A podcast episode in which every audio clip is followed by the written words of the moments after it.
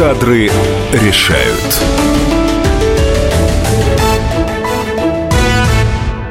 Здравствуйте, это программа «Кадры решают». Я Ракиткина Елена, а в гостях у нас сегодня, как обычно, по средам в это время, Алена Владимирская. Здравствуйте, но я ведь мы уже тут не в гостях, а тоже немножко прописалась. Это точно.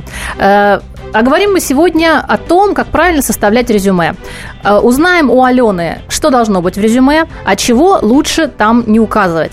Э, поговорим о том, как резюме может повлиять на ваше, на восприятие вас как кандидата, и узнаем у Алены советы по тому, как лучше формулировать свои компетенции. Да, безусловно. А я напомню э, телефон прямого эфира 8 800 200 ровно 9702 и WhatsApp 967 200 ровно 9702. Алена ждет ваших вопросов. Как обычно, в прямом эфире она отвечает сегодня по теме резюме. Ну, на самом деле, отвечая на любые острые вопросы, если у вас действительно сейчас что-то другое наболело по, именно по теме трудоустройства, то, ради бога, все равно звоните, ответим. Правильно, Василия? Совершенно верно. Тем более, вот у нас сразу мы только начали. Э, к нам Ух. пришел... Да, как ни странно, вот, наверное, Давайте. может быть, человек видел уже наш анонс угу. и подготовился заранее, чтобы быть первым. Кстати, вот э, быть первым, это важно, когда резюме отправляешь? Да. Дело в том, что сейчас вообще это очень важно. Раньше было не очень важно. Количество откликов такое, что в день на хорошую вакансию приходит до 700, до 1000 откликов. И, конечно, на определенном этапе, чего уж там говорить, а, мы перестаем просматривать отклики, потому что ну, невозможно. Мы выделяем первый пул, условно, там просмотрели первые 100-150 откликов, из них выбрали там 10, 5, неважно сколько, тех, которые нам подходят. И, соответственно, начинаем запускать процедуру общения с ними. То есть несколько собеседований. Сначала они проходят собеседование там с нами, с HR, потом с экспертами в компании, еще прочее. И вот пока эти пять человек проходят собеседование, других мы не смотрим. Это, кстати, вечный вопрос. Почему мое резюме висит на рекрутинговом сайте, там его, собственно, даже чего-то там просматривают, но Э, никуда меня не зовут. Это значит, вы, что называется, вот в таком кадровом резерве. Из этих, если пяти или десяти человек никто не подойдет, то тогда мы начнем смотреть следующее. Поэтому идеально попадать в первые, вот где-то 50 откликов, а первые 50 откликов всегда сейчас это день-два с момента публикации вакансии. Алена, вот, кстати, э, по ходу вопрос. Если мы поймем уже, что мы в резерве, но очень хочется вот именно вот эту вакансию, стоит ли, например, звонить?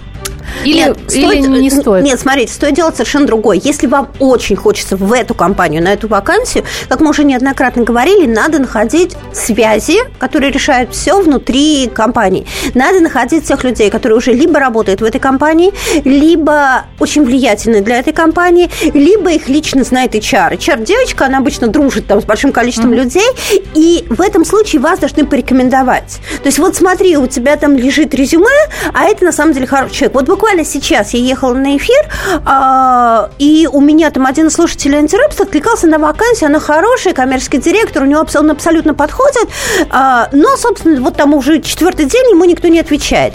Я а, набираю там в чатике просто ключевое лицо в этом СМИ, которое, собственно, наш пользователь и претендует, куда он хочет попасть, и говорю, ну что ж вы его резюме не смотрите? Он говорит, слушай, ну мы даже не очень, он пока, он как бы неплохой, но до него руки не дошли, у нас есть первые вот эти там 5-7 кандидатов, которые мы будем смотреть. Я говорю, ну, пожалуйста, посмотрите его, он тоже хороший. И его в результате, завтра ему позвонят, он попадет в вот этот пул первых 5-7 людей. Поэтому вам надо найти того, кто не просто вас порекомендует, а кто будет влиятелен для этого HR, ну, к чему мнению он прислушивается. Чаще всего это, кстати, не очень сложно, это другой HR, с которым он работал, а, кто-то там, или любой человек в компании, кто уже давно работает и к нему прислушивается. Спасибо, Алена. Собственно, вот сейчас э, тот вопрос, который Давай. породил вот такую небольшую дискуссию. Итак, стоит ли в резюме честно и эгоистично указывать на личные цели от обретения работы в новой компании? в скобочках самореализация, развитие, карьерный, профессиональный рост. Вместо традиционных формулировок, описывающих желание принести исключительно благополучие лишь только в фирме. То есть, ну вот здесь слово, можно я немножко придерусь к слову эгоистично, потому что э, мне, ну, ну, мне кажется, вот мое мнение, если человек э, считает для себя это, важным, он может написать о своих каких-то целях. Ну вот спросим Алену. Ну, на самом деле не надо делать ни первого, ни второго. Надо, на самом деле, как еще раз говорю, сейчас к поиску работы подходить осознанно. Вот сейчас мы буквально перед эфиром снимали ролик Перископ, если вы посмотрите, он там, по-моему, уже лежит на сайте Комсомольской правды, и там я рассказывала, что HR надо льстить. И компания компании надо льстить. Не в самом резюме, а в сопроводительном письме мы поговорим, это крайне важная штука. Вы должны что сделать? Вот нельзя просто говорить, я хочу работать у вас в компании. Не то, что нельзя, это ничего не даст. Или я хочу реализовываться. Вы должны найти некие какие-то отличительные особенности в этой компании, ну, собственно, просто погуглить, там, я не знаю, по, по, почитать в интернете, поспрашивать у знакомых и дальше написать, почему вы хотите быть в этой компании, чем она цена. Если в компании действительно очень сильный карьерный рост, и компания на это нацелена, да, об этом надо писать, в том числе, что я хочу у вас работать, потому что у вас та компания, которая стимулирует карьерный рост. Значит, это важно для компании. А если вы напишете это в компании, в которой вообще этого карьерного роста нет, или наоборот гасится, довольно много таких компаний, где, в общем, не приветствуется, чтобы люди росли, то это скорее вам будет минус. Поэтому сначала выясняем ключевые какие-то вещи в этой компании, особенности именно с точки зрения трудоустройства. А, а дальше ровно на них и обращаем внимание. Пишем условно, у вас очень интересная новая тема, которую вы разрабатываете. Я по этой теме сделал то-то, то-то, то-то, то-то. Или условно, у вас компания, которая, если мы идем на такие, на совсем низовые должности, а, допустим, мне от, вас, от моего дома до этой компании пешком идти. Это тоже становится очень важно. Многие компании это очень любят, ну, потому что особенно в больших городах, где пробки, где какие-то такие вещи. То есть найдите какие-то вот такие вещи, которые важны компании, которые есть у вас. И именно это пишите в сопроводительном письме. Ален, ну все-таки вот я вернусь к вопросу. Э, неужели так плохо, если указать о том, что ты чего-то хочешь добиться, развития? Нет, это неплохо, но опять же надо смотреть на компанию. Мне так сложно сказать, потому что, а если компания этого не хочет? Надо смотреть на компанию, на позицию. Есть огромное количество позиций, например, тебя зовут кассиром. Угу. И там вообще ни разу не предполагается, что ты будешь карьерно расти. Это, это минус, потому что хочется закрыть эту позицию надолго, чтобы человек сидел и работал. И в этом случае писать «я хочу карьерного роста», ну, тем самым резюме сразу отложат в пачку неудачников, так называемым. Угу. Вот. В этом случае, наверное, надо писать, что я работаю рядом с домом э, э, в этом магазине, что мне очень важна стабильность, потому что там у меня условно, там, я не знаю, ипотека или что-то, мне важна своевременная выплата выплаты зарплаты. Я очень люблю стабильность, я не люблю менять места, места работы. А если э, речь идет о какой-то там компании, где растят людей, конечно, надо писать о карьерном росте. Продолжим с Аленой после небольшого перерыва. Это программа «Кадры решают». Я Ракиткина Лена. Телефон 800 200 ровно 9702. И сошлись они в чистом поле. И начали они биться. Каждый за свою правду. И не было в той битве ни правых, ни виноватых. Звон стали. Крики поверженных. Самый беспощадный проект радио «Комсомольская правда». Радио «Рубка». Столкновение взглядов, убеждений и принципов. У гостей в студии всегда полярные мнения. Слушатели участвуют и голосуют. Нам есть о чем поспорить. Остро, жестко, жестоко. Программу «Радио. Рубка» слушайте на радио «Комсомольская правда». Каждую среду в 18.05 по московскому времени.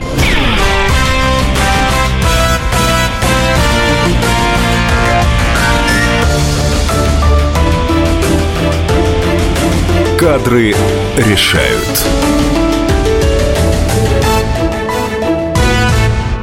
Здравствуйте еще раз. Это программа «Кадры решают». Я Ракиткина Елена. В гостях у нас Алена Владимирская, эксперт по подбору персонала, э, руководитель и основатель проекта «Рабство», антирабство, простите, заговорилась, антирабство и э, кадрового агентства «Пруфи». И вот сразу, Ален, вопрос. Э, какое оптимальное количество страниц в резюме с учетом разумного размера шрифта э, вы советуете? 12 шрифт, не больше полутора страниц. Если уж совсем, если вам старше 50 лет и было много переходов, в две страницы, это максимум. Э, и еще э, вот такой вопрос. В какой формулировке HR лучше воспринимает зарплатные ожидания кандидатов? Я сейчас советую вообще, ну, при том, когда вы пишете э, резюме, не указывать зарплатные ожидания, потому что, собственно, не нужно. А когда вам звонят, мы делаем следующее. Я уже рассказывала этот рецепт, пожалуйста, буду его бесконечно рассказывать, он самый правильный. берете среднюю аналитику по рынку, э, по вашей позиции, по вашему городу, по вашей отрасли. Они есть на сайте, на, на всех ведущих рекрутинговых агентствах, они существуют, э, на рекрутинговых сайтах. Значит, дальше делаете что? Смотрите, там она будет в вилке, условно там. На этой позиции люди получают, не знаю, 30 до 60 тысяч рублей.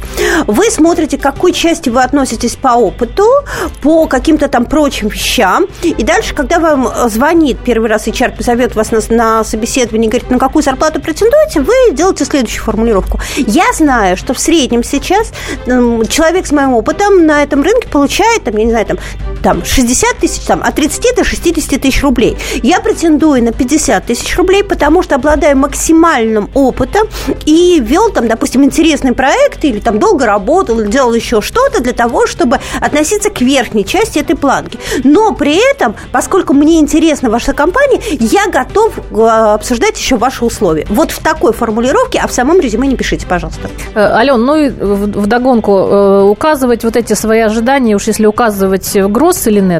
А, как вообще принято в резюме? Ну, на самом деле указывается в резюме то, что вы получаете с налогами, но для того, чтобы не было путаницы, а, лучше делать следующее. Вы, пожалуйста, в скобочках напишите гроз или нет, ну, то есть с налогами или без налогов. И всегда, вот и на моменте собеседования, чтобы не тратить время, и главное, на моменте выставления оффера, вам предложения о работе, всегда спрашивайте, это зарплата с налогами или без налогов.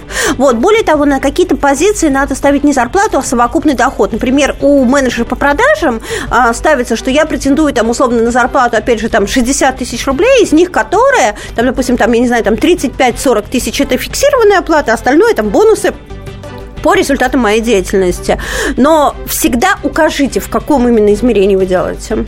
Спасибо, Ален. Э, еще хочу спросить у Алены такую вещь. Вот, Алена, через вас проходит много резюме.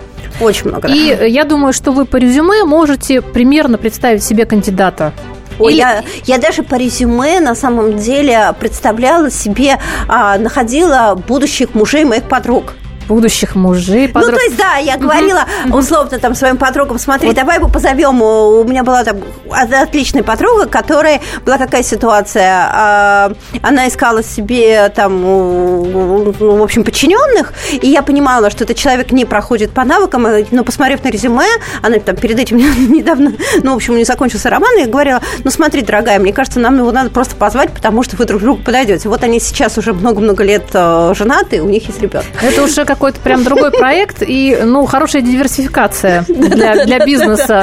Э, и такие навыки, они не пропадут, которые помогают анализировать. Нет, мы действительно видим по резюме. Значит, смотрите, и очень важно вам сделать так, чтобы мы этого не видели. Мы видим несистемных людей. У несистемных людей резюме, оно не структурировано. Вот на самом деле самая такая как бы важная вещь, вам нужно резюме хорошо структурировать. Что это значит? Это мы описываем ваш опыт с последнего места работы, то есть, соответственно, с 2015 года года, или там, когда у вас последний опыт закончился, и идем вниз до последнего опыта, мы обязательно опыт описываем в достижениях, мы обязательно ставим там рекомендации, кто вас рекомендует. Это должно быть не меньше трех-четырех фамилий. Там должна быть обязательно деловая фотография. Вот на самом деле нет ничего хуже, когда молодая девушка ставит сначала такую довольно фривольную фотографию, какая-нибудь открытая блузочка, еще там что-то, а потом обижается, когда ее на собеседование зовут там куда-нибудь, и давайте продолжим вечер в ресторане. Ну, потому что когда видит такую фотографию, в общем, наверное, на то и рассчитывает. Вот. А обязательно должны быть указаны несколько, то есть э, синонимичные позиции. То есть, условно, если вы претендуете на маркетолога, напишите еще менеджер по маркетингу, напишите еще, там, я не знаю, там, пиар-менеджер. Почему? Потому что, я уже рассказывала, мы забиваем чаще всего название должности, когда мы ищем кандидатов, э, на тех же рекрутинговых ресурсах мы забиваем строку просто поиска. Вы можете не угадать, когда вы ставите одно название позиции, на которое претендуете, например, просто маркетолог, а я забила менеджер по маркетингу, и все. И я вас не нашла. То есть не должны быть синонимичные позиции, посмотрите, их подсказывают. Не ставим сейчас зарплату, обязательно ставим, где вы учились, и обязательно к резюме пишем сопроводительное письмо, такой функционал есть, где рассказываем, почему вы хотите работать либо в этой компании, либо в этой отрасли. Кратко примерно так. Ален, а вот вам попадает резюме, вы берете его в руки, и в руки или смотрите на экране компьютера. Вот по каким точкам вы быстро пробегаетесь, чтобы решить, что да, он э, проходит дальше или все в отсек? Да, на самом деле мы действуем как плохой поисковик по ключевым словам. Значит, что я смотрю? Я смотрю название позиции, конечно, на которую претендует человек. Если он указывает зарплату, примерную зарплату адекватные ожидания. Дальше я пробегаю, я смотрю те компании, в которых он работал. Да, действительно, если вы работали всегда в маленьких компаниях, а хотите попасть в большую компанию, это довольно сложно ровно потому, что большие компании любят брать людей из других больших компаний. А, я смотрю на референсы, то есть на те рекомендации, которые он указал. Ну, и вот так уж, что называется, на, там, по косой, пробегая его опыт, смотрю какие-то очень интересные проекты, либо какие-то другие ключевые показатели. Поэтому их обязательно нужно писать. А, ну обязательно mm-hmm. смотрю на грамотность, конечно. И обязательно смотрю на тему того, что резюме должно быть, а, должен быть расшифрован опыт. Вот эта история, я не умею делать резюме, поэтому я просто написал места работы и ничего больше не написал. Вероятность того, что ваше резюме выбросит корзину, очень большая. Ален, а скажите, пожалуйста, вот, например, э, э, резюме составлено, сделано, оно попадает, и э, что, бывают ли такие случаи, когда вот что-то цепляет действительно из ряда вон, хорошо сделанное, что... Или, или, в общем, все резюме довольно однотипны? Вы знаете, вот эта вот история про креативное резюме, которая была модна там несколько лет назад, к счастью, уходит, потому что а, креативное резюме не цепляет ни разу. Оно раздражает страшные чары, потому что ты вместо того, чтобы читать про опыт, ты на самом деле его раскатываешь как сканворд в виде каких-то картинок, в виде Инфографики. чего. Да, оно там в результате на сайте половина не отобразилось, у тебя в почте вообще все это потерялось, и это какой-то ад. То есть на что, какие резюме мы любим? Мы любим очень структурированное резюме, где расписан опыт хорошо, прям не очень длинно, но очень структурно. Вот отвечая, там был вопрос раньше про две страницы, если вы тоже очень долго и очень много описываете опыт, это плохо, это значит, вы не можете выделить главное. То есть надо выделить там буквально, вы пишете там, я не знаю, я была там ведущий эфиров на радио «Комсомольская правда», у меня было столько-то эфиров, столько-то программ, там приходили ключевые люди, в результате, там, я не знаю, у меня там, там э, количество слушателей увеличилось настолько-то, там, я не знаю, еще что-то. Вот 3, 4, 5 таких ключевых вех, которые были в вашей истории. Э, и в каждой такой позиции, ну, вы пишете, а, так подробно расшифровываете последние 3-4 позиции, дальше, собственно, можно указывать, там, если вы взрослый человек, уже какие-то первые места работы уже не влияют. Вот хорошо сделанное резюме, хорошим шрифтом, написано без ошибок, хорошее структурное, оно действует лучше всяких инфографик. А все инфографики это надо отнести для творческих профессий отдельный файл под названием портфолио, где, собственно, вот там вы раскрываетесь как творческая личность. Угу, понятно. Ален, а вот такие вопросы, как связанные с семейным положением, все-таки э, стоит указывать или это э, ну, вообще, незаконно? Нет, это незаконно, конечно, незаконно. Нет, ну, в смысле, указывать законно. Вас не имеет права спрашивать, если вы не хотите. Конечно, мы будем выяснять. Особенно это... А, вот опять мы перед эфиром шутили. Посмотрите, там в перископе я на примере молодого человека показывала, как а, должна отвечать девушка молодая, если задают вопросы, когда вы собираетесь уходить в декретный отпуск. Так вот, на самом деле, если вы действительно там женщина до 30 лет, вам обязательно будут пытаться выяснить на тему того, как вы быстро собираетесь в декретный отпуск. А, или как вы быстро собираетесь собираетесь замуж. А, поэтому указывайте, не указывайте, надо просто быть готовой к этому вопросу. Поняла. Я напомню, телефон э, нашей... А, еще, сори. Да, если вы мужчина, действительно лучше указывать ваше семейное положение, если вы женат. И особенно, если у вас есть дети. Есть история про то, что это не всегда так, но считается, что эти люди значительно более, более стабильны и больше ценят свою работу. Указывайте в этом случае количество детей тоже. Угу. Интересно, то есть э, для мужчины это как раз плюс. Угу. Угу. Ну, видимо, стабильность, семейность, да, да, да, да вот эти да, ценности, да, да. они переносятся. Да. Интересное замечание. Э, я напомню, телефон студии 8 800 200 ровно 9702, WhatsApp 967 200 ровно 9702. Если не хотите или стесняетесь э, звонить, пожалуйста, пишите, мы читаем ваши сообщения. Это программа «Кадры решают». Я, Ракиткина и Елена. На вопросы отвечает Алена Владимирская. И напоминаю, что тема сегодняшней программы э, «Как составить правильное резюме, чтобы вас пригласили на работу с тем, чтобы вы решили ну, на вопрос... На, на сначала, соби... да. да, на собеседовании, До работы еще далеко, но когда резюме, это сначала надо, чтобы звали на собеседование, звали регулярно. Совершенно, совершенно верно. Э, что еще сказать в дополнение? Ну, наверное, надо проанонсировать третью часть о том, что мы будем говорить о страшном, о том, чего нельзя делать. Каждую субботу с 16 до 17 часов на радиостанции «Комсомольская правда» я, Леонид Альшанский, почетный адвокат России, веду передачу «Народный адвокат» и отвечаю на ваши вопросы по проблемам административного права, ГАИ, таможенник, пограничник, гражданского права, дачной амнистии, земельных отношений, обманы страховых компаний. Обо всем этом вы услышите в наших передачах каждую субботу с 16 до 17 часов.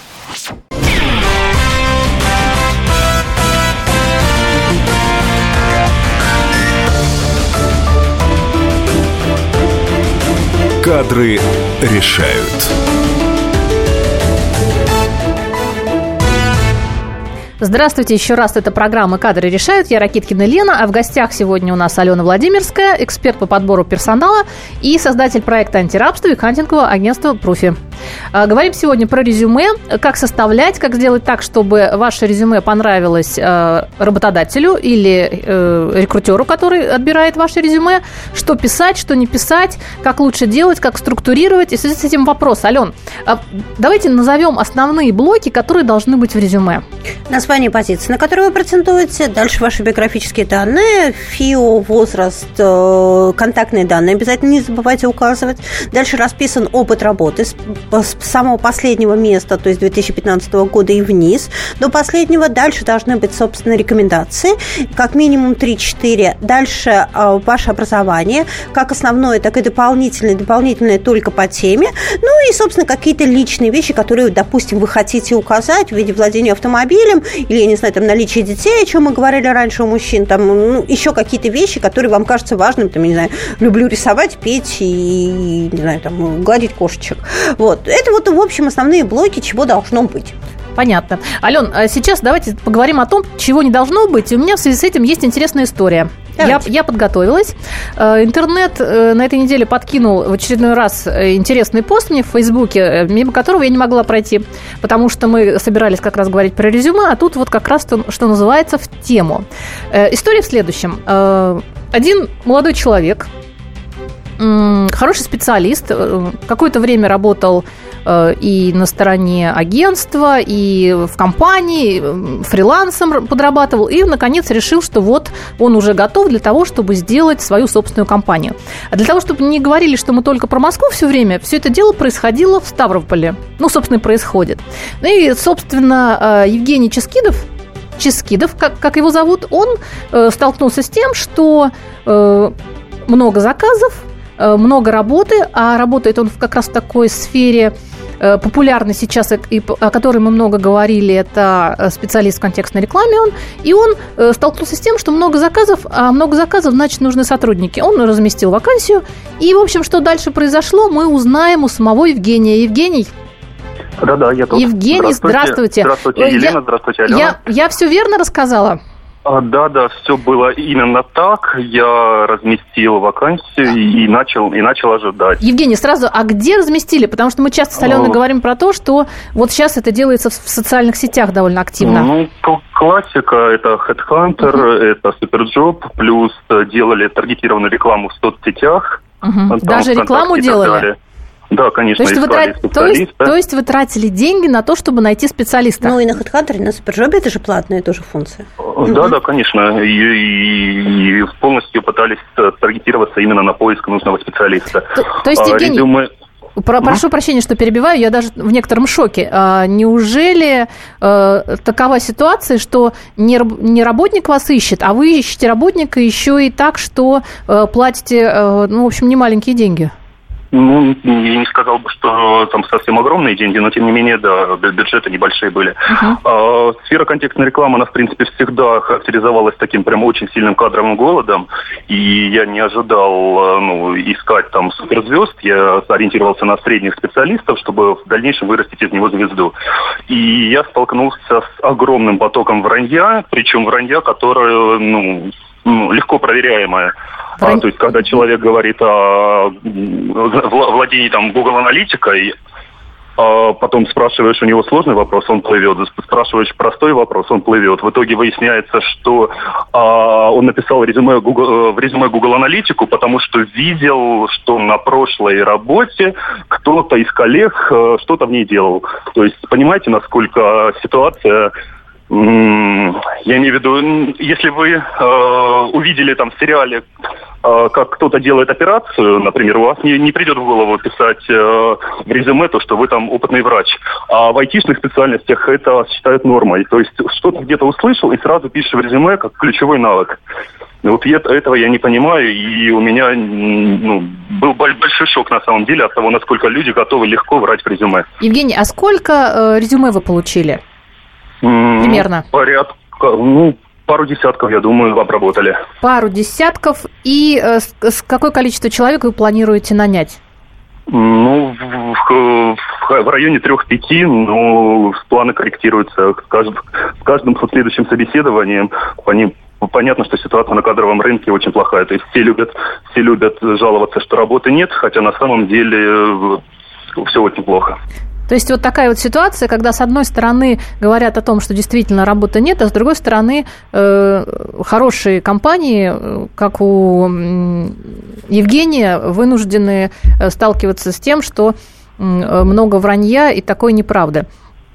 Ну, ну, в принципе, да. Ну, то есть я, я предполагал, что люди, ну, приукрашивают там свои заслуги, хорошо, хорошо себя продают, и, ну, ну, чтобы нарочито врать, нарочито врать, например, насчет грамотности, когда человек не может слово агентство правильно написать, э, либо, либо нарочито врать насчет пунктуальности, когда опаздывает человек на полчаса. Ну, то есть ключи, любые навыки легко проверяются, и совершенно непонятно, в чем причина этого вранья? Люди надеются на то, что никто не будет проверять, и, и все будет хорошо. Ну, ну вот сейчас узнаем мнение Алены, и э, я думаю, Алена даст э, советы тем, кто сталкивается с большим количеством резюме, э, скажем, не постоянно, а в какие-то такие вот ситуации, когда вот внезапно нужно человека подобрать.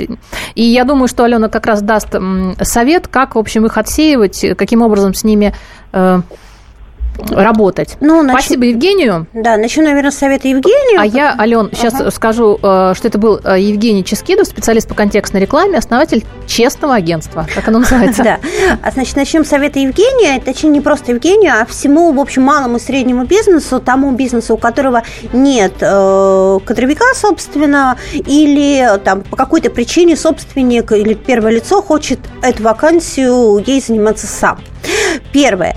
На самом деле, когда вы видите резюме, не приглашайте человека сразу на собеседование, если это не кто-то знакомый или это очень нужный вам человек, например, из конкурирующей компании или что-то такое. Сделайте тест, отправьте тест, и, соответственно, вы увидите, что большинство, вот, допустим, если вам пришло, там, там если я правильно поняла, Евгений пришло от 20 до 30 резюме, вы увидите, что 15 из этих людей просто вам не ответят. Угу. Они просто уйдут на уровне Э, собственно, заполнение теста, а зачем я должен это делать, и сразу становится понятно, что им, в общем, неинтересна эта работа, неинтересна эта компания, действуют они на обум, непонятно как, в общем, куда бы там, а вдруг куда-нибудь прокатит. Вот оставшиеся пять, на самом деле, они, те, которые заполнят тест, во-первых, будет понятно уровень их, а во-вторых, собственно, они хоть в какой-то степени мотивированы, они действительно что-то почитали, посмотрели, посмотрели, что вы за компания, посмотрели, что это за работа, и действительно среди них уже можно что-то выбирать и говорить. Вы оцените их профессиональный уровень, вы оцените, что в реале у вас не 30 резюме, а всего 5, и будете, соответственно, из них выбирать или пойдете там какой-то либо другой стратегии. Вообще для малого и среднего бизнеса, несмотря на то, что прежде всего хочу поздравить компанию HeadCounter, которая сегодня отмечает десятилетие своего большого mm-hmm. проекта HR Brand, но, соответственно, для малого и среднего бизнеса я отнюдь не советую размещать резюме на рекрутинговых ресурсах. А, объясню почему. Потому что, ну, выхлоп, он не совсем такой, как хочется. Прежде всего, надо распространять через себя, там, через соцсети, через своих знакомых, прочее. Э, результат будет лучше. Просто а, действительно любой рекрутинговый ресурс, он вызовет большое количество резюме, но чаще всего, вот как говорил Евгений, это резюме будет неадекватное. Теперь переходим на другую сторону. Почему соискатель врет и почему это делать нельзя? На самом деле Евгений еще мягкий очень человек, и тем соискателям, которые у него прошли резюме, и он выяснил, что они врут, им, в общем, в какой-то степени повезло, потому что в этом нет последствий. Какие бывают обычно последствия, если вы врете в резюме? Вы врете в резюме, условно, это либо увидели мы, либо это увидела служба безопасности на момент проверки. Ну, в разных компаниях по-разному процедуры построены. Что, собственно, случается дальше? Дальше мы ставим а, в меточке, то есть у нас есть внутренняя наша HR-система, мы ставим меточки, что кандидат врет. И вот эта, эта система работает внутри только одной компании. Но HR тоже часто переходят с компании на компанию, меняют работу. И они, конечно, базу уносят с собой. Хотя это не очень так как бы хорошо, это тоже, в общем, какой-то степени воровства, но ничего же там делать. Вот. И в результате вот эта э, база с меточкой о том, что вы наврали, она в результате из одной компании разошлась по 5-7, потому что в среднем HR раз в полтора года меняет работу. И в результате вы потом думаете, а почему меня не зовут в хорошую компанию? А потому что там попала ваша база с меточкой, э, что вы врете. И все. И снять ее, ну, то есть будет только в момент обновления базы, база обновляется примерно раз в 3-5 лет. То есть 3-5 лет вы будете в большом количестве компаний висеть с меточкой, что вы врете. Ну, и шансов будет очень мало, конечно, То есть, на самом деле, мир довольно тесный, да. И про вас узнают, и, и вы потом переходят, будете, да. да Они уносят это знание да, по, по всему рынку. Э, скажите, а насколько вот это страшно, вот эта вот галочка? Ну, она... Ну... А ее можно, скажем, как-то, ну, осознал? Понял? Или ты даже не узнаешь? А вы же не узнаете, в какие компании ушли чары. Угу. Ну, потому угу. что вы видели одного, а условно компания работает их пять, и вы вообще их не видели, куда это ушло. Понятно. Э, это программа «Кадры решают». В гостях Алена Владимирская, я Ракиткина Елена. Наш прямой номер 8 800 200 ровно 9702. Не переключайтесь. Все проблемы ему по колено. И по пояс любые критики. По плечу разговоры с теми, кто по локоть увяз в политике. Политика в России – это не только скучные речи и предсказуемые выборы. Политика в России – это еще и яркое шоу. Это и схватка не только идеологии платформ, но и характеров и личностей. И потому программа о политике должна быть бескомпромиссной и жесткой, потому что веду ее я, Александр Гришин, политический обозреватель «Комсомольской правды». Политическое шоу «Руки по локоть» с Александром Гришиным. Слушайте каждый вторник в 16.05 по московскому времени.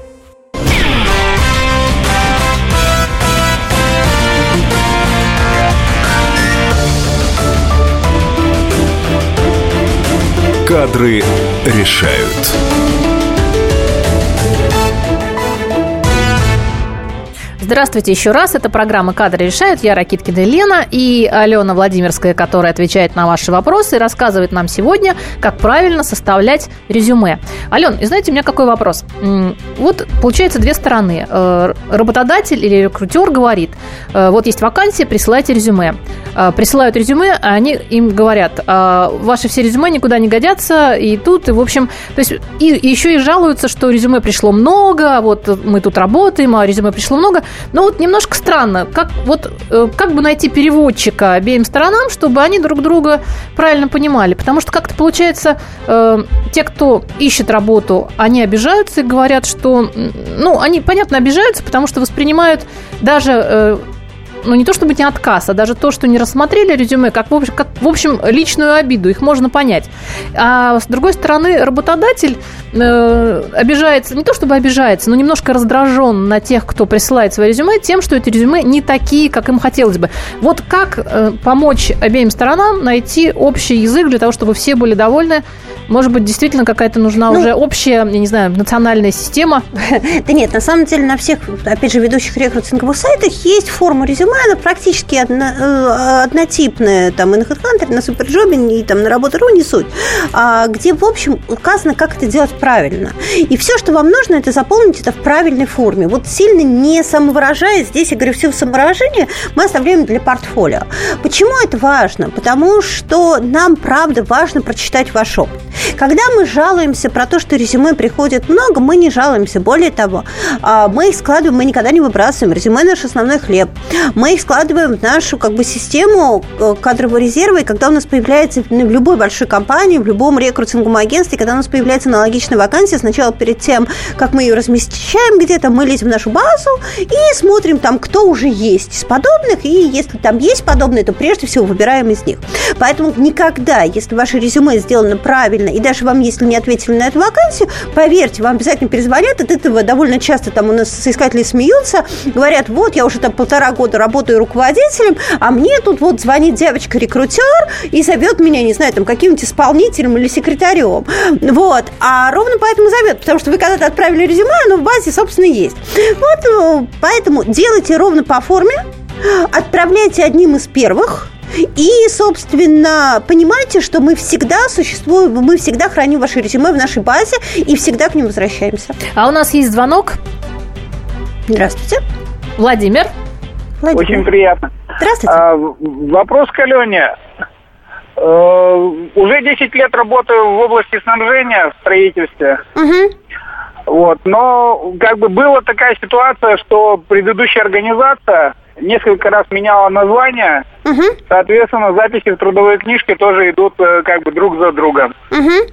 Получается, что по каждому месту работы срок работы достаточно короткий, Значит, Но смотрите, время да, я понимаю. А, в резюме указываете, вы же идете на собеседование не столько с трудовой книжкой, сколько, собственно, сначала с резюме, чтобы вас позвали на собеседование. В резюме указываете последнее название этой компании, обобщаете весь опыт, а когда приходите на собеседование, говорите просто, что вот у нас компания меняла название, фактически я работал в одной компании. Это легко проверяемо. Если это так, то, собственно, рынок, тем более узкий, мы, у меня есть строительная практика, мы это все знаем, то, собственно, никаких вопросов не будет. Ну, менял название, менял. Это собственники чудили, а не вы виноваты, не вы летун. Так что в этом смысле укажите последнее название компании и обобщите весь опыт.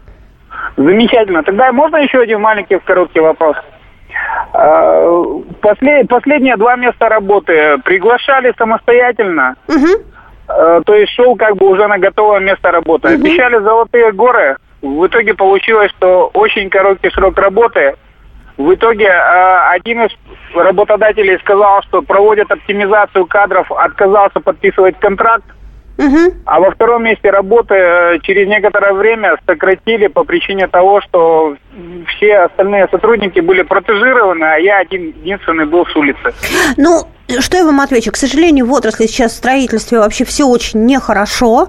Действительно, отрасль там тяжело живет, поэтому надо разбираться. Пришлите, пожалуйста, значит, рассказывай. У нас есть форум антирабство.ру, где всю неделю мы собираем как раз вопросы. И сейчас я вот э, хотела с Леной поговорить на тему э, следующей темы передачи. Пришлите туда, пожалуйста, ваше резюме. Мы вам вышлем какие-то советы, что с этим делать. А, собственно, заходите на антирабство.ру и там, собственно, присылайте тем людям, которые присылали с прошлых передач, мы все ответили вроде все как-то довольны. Вот, и говоря сразу, Прекрасно. да, ждем тогда.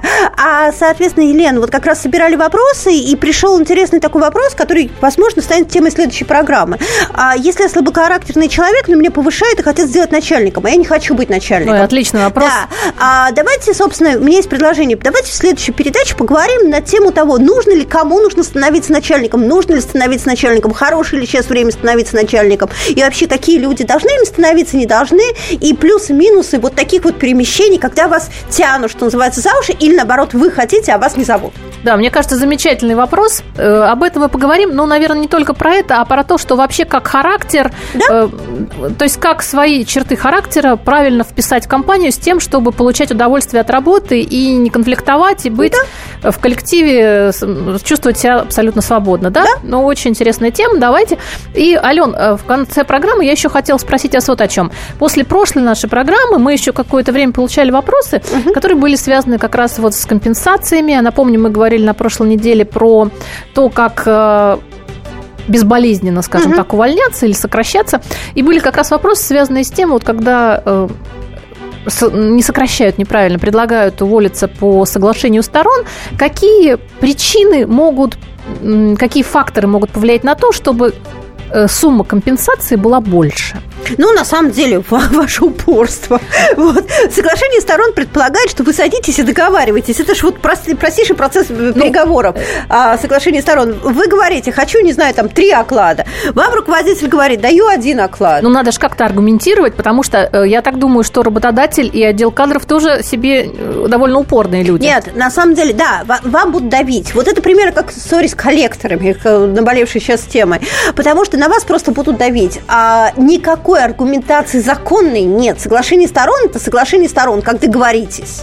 Я даже не про законную, понятно, а именно такую, какие факторы могут повлиять. Ну, я не знаю, например, я вот э, повысил что-нибудь. Это вообще работает? Нет, ничего на не самом работает? деле ничего не работает. Работает только страх работодателя на тему того, что вы пойдете в трудовую инспекцию. Шантажировать да. что ли? Ну, шантажировать, наверное, не очень хорошо, потому что хорошо разойтись взаимно, хорошо на том же рынке работать. Но, в общем, так намекнуть про то, что, ну, репутация компании – это важно, и прочие вещи – это важно. Поэтому мне бы хотелось разойтись с вами спокойно, комфортно и без всяких там судов и огласки. Поэтому давайте договоримся так, чтобы всем сторонам это было комфортно.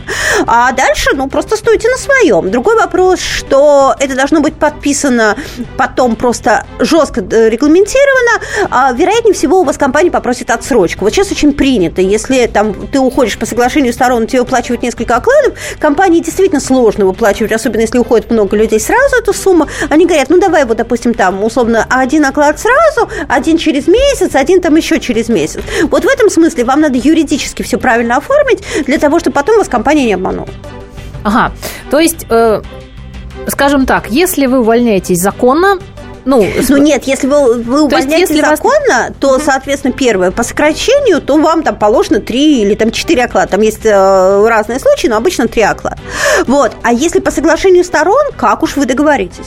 То есть, э, правильно ли я понимаю, что соглашение сторон – это абсолютная свобода творчества, скажем так, в кавычках? Это переговорный процесс. Переговорный процесс, да. и на самом деле здесь может быть и даже больше, чем э, да. при увольнении. Мы знаем, Все вот зависит сейчас... от вот именно этого переговорного процесса, потому что и компания же заинтересована в том, чтобы не потерять репутацию. Конечно. Вот мы знаем сейчас человека, который ушел по соглашению сторон с 12 окладами.